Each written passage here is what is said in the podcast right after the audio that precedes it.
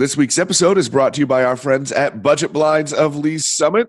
Hey, Jason, big news. Yes. Big news. What's up? The big man, Santa himself, is coming to town and coming to Budget Blinds. Santa! Santa. He's coming to Budget Blinds December 14th from 6 to 8. Here's your chance to come hear Santa read some of his favorite Christmas stories, and you can also help out Lee Summit Social Services. Oh well, that is, I think, kind of sneaky. The point, right? Uh, we're gonna. You can get some pictures. You can hang out with Santa. You can tell Santa what you, the very good boy or girl, needs for Christmas. We're gonna be filling some stockings for those of us who may not out there that may not have as much as they need for this holiday. Gift cards, gloves, scarves, even some straight up cash money. It's always welcome. Always. And if you help us fill those stockings, you get a print of your picture right there in the store. So come on out, 6 to 8, December 14th, Budget Blinds Release Summit. Always, always, our good friends, our great sponsors, and a great, great friend of the community.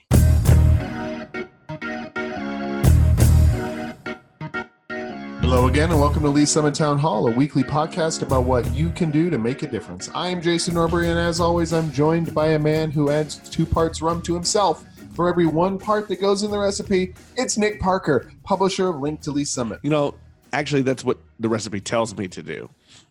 Half a cup of this, half a cup for me. I actually had a recipe that called once for 13 ounces of beer, and then you were left with 11 extra ounces in your can or bottle that you used. And there's really only one thing to do with that. Drink it.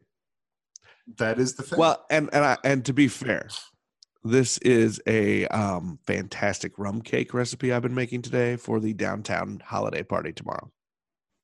I love that by the time that people hear this, now they'll have time to go to the party to try your rum cake. So They should. It's up for auction. We've got a dessert auction. All right. A little fundraising action. All right. Link to Lee Summit is the source for all the news you need about this very fine city. And our unofficial sponsor today is over the counter congestion relief. which we're both It's on. cold season. Oh man, it's cold season, and it whacked me literally upside the head today. So we are we are suffering. Welcome, stuff welcome to the club. We've got hats. Let's go. Let's dive right into what's going on in our fine, fine city. Hey, special event coming up December 20th at Bridge Space in downtown Lee Summit. Get Jazzed. It's a benefit concert for Prodea, Jackson County CASA, and Lee Summit Social Services. Here's the cool thing about this one, Jason. So it's a concert featuring 20 or so local music teachers who have come together to form the Lee Summit Jazz Orchestra. That is pretty cool, and a nice little like just assemblage of people who would make a that'll make a cool little thing, and it'll be definitely go. And and I think this is a good thing. Fundraising for three great organizations in our in our area. Definitely get yourself over there if you can. This Friday, from six to eight, you can go see Santa. Santa! At Budget Blinds in downtown Lee Summit. He's going to be reading stories. There's going to be an opportunity for pictures. If you bring some groceries, gas, gift cards, warm hats, gloves, scarves, scarves, excuse me, even some actual real live make it rain money, and I'm making the make it rain noise right here. All right, That, that green Uh, papery stuff? that green papery stuff. Yes, it's a mystery, and we used to be able to see it, but then we had children, and now it's all gone. Now gone. it's all gone. Uh, bring some of that, fill up stockings, and you can get yourself some Santa swag and and be there to support a cool thing with our very very good friends and great community partners, Budget Blinds in downtown. And one more holiday awesomeness note for this week. Saturday, 3 o'clock at the Pavilion at John Knox Village is the Lee Summit Symphony's annual holiday concert. Go to their Always a website, good time. get some tickets. This is a good show. And and I haven't been yet this season, but I hear the move to the new venue at the Pavilion has been excellent.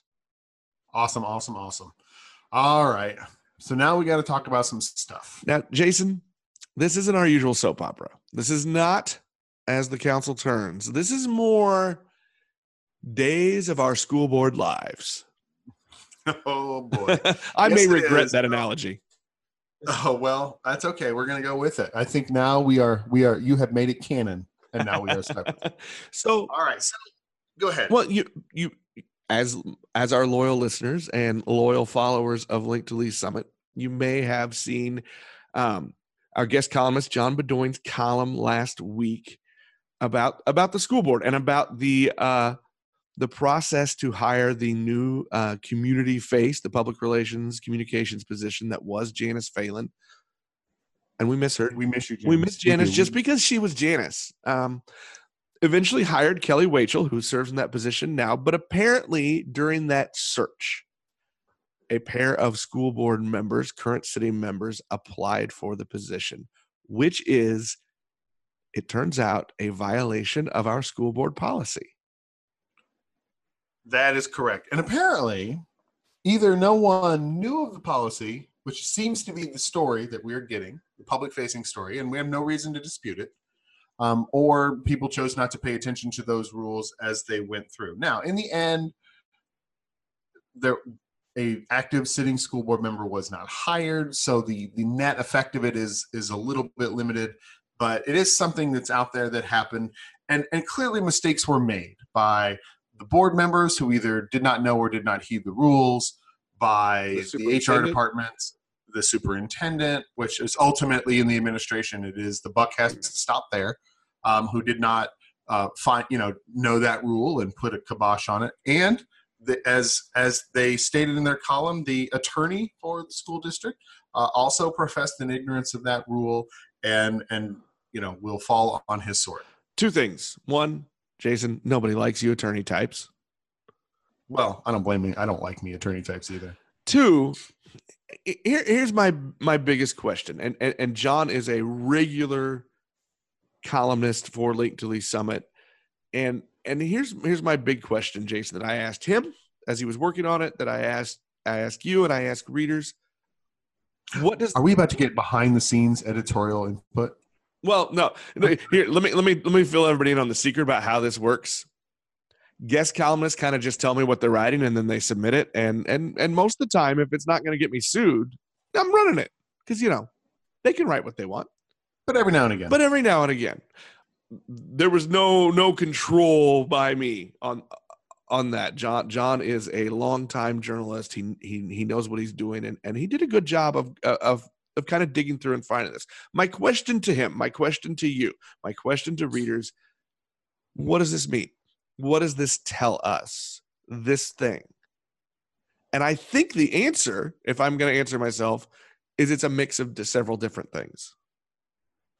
Right. I would say there's there's things. There's the the points that John wisely raised in his column about communication uh, and and and how really to work through those things. You got to know the rules. There's the first thing. That's an important thing. Somebody's got to know the rules. Secondly, you know, communicate these processes and when problems occur, you know, work on that. And that's been something that's been at issue with the school board. That honestly, the school board and the administration, which predates Dr. Carpenter and probably predates most of the people that are currently on the school board as well.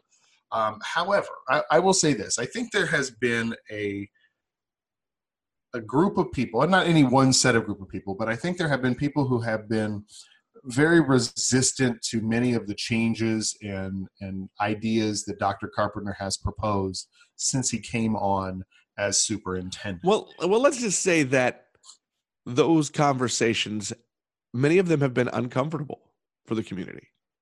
Sure, they have, and and that and you know, and that's not to express a value on you know where people's positions are or where they are in any particular topic. There's no united cabal or anything like that. It's just proposals that the superintendent has made regarding conversations about equity and some other things had made at various times various people uncomfortable and there has been some blowback to some of these proposals that have been made as, as they've gone along and that's that's fine now we come along and we have this very obvious and clear mistake that was made by the superintendent and the board that hired him. And that's a thing that's out there. And then now and i think the context for this and this is really where we want to getting into i think is how does all of this put together to come up to what is already and un, inevitably and unavoidably an extremely controversial conversation that we're going to have about the facilities master plan and really more specifically, boundary redrawing, which we are going to have on Thursday at the school. Right. On Thursday, there will be the presentation of recommendations for what those what those changes for for new boundaries will be and and and future facility plans for the school district. Here's the thing you got to remember about this. There are going to be people that are upset and feel like they got hosed. No matter which plan they pick or which kind of you know mixture of plans is is chosen, someone's not going to get what they want even if we held on to the exact status quo, someone's not getting. There are going to be people, right? People aren't going to get what they want, or aren't going to get feel like they're not going to get a fair shake, or feel like their deal had got changed on them, or didn't get changed on them when it was promised. And there's going to be those hard feelings and upset feelings that are going to be in there. So this is a really good opportunity for a good comment and process, public process, and I think an opportunity to remember in context all of the process that has gone into the the master plan, uh, these facilities master plan, as we go through this whole process. So we're going to watch Thursday, um, and I think if there's anything that really is of note or, or worthy of continued comment in, in the way we like to talk about these sorts of things, we're going to bring that back around and um, have a good conversation about it and uh, and see where we are from there. I'm hoping, I'm hoping that we can kind of understand that the you know that the mistakes that have been made and the prior responses to many of the superintendent's suggestions aren't necessarily you know they should not automatically create mistrust in the process and what have you if the process itself for this particular master planning process was good well we hope that the conversation is a positive one. We hope that it, will be a transparent and clear discussion. And we hope that people are involved. This is, you know, this this post, this show posts on Wednesday. So we hope people hear it. We hope they maybe attend the school board meeting on Thursday or at least watch it. It is available on uh, through the website. And we hope you join in in the conversations with us you can follow us through social media at LS Town Hall on Twitter, link to Lee Summit on Facebook.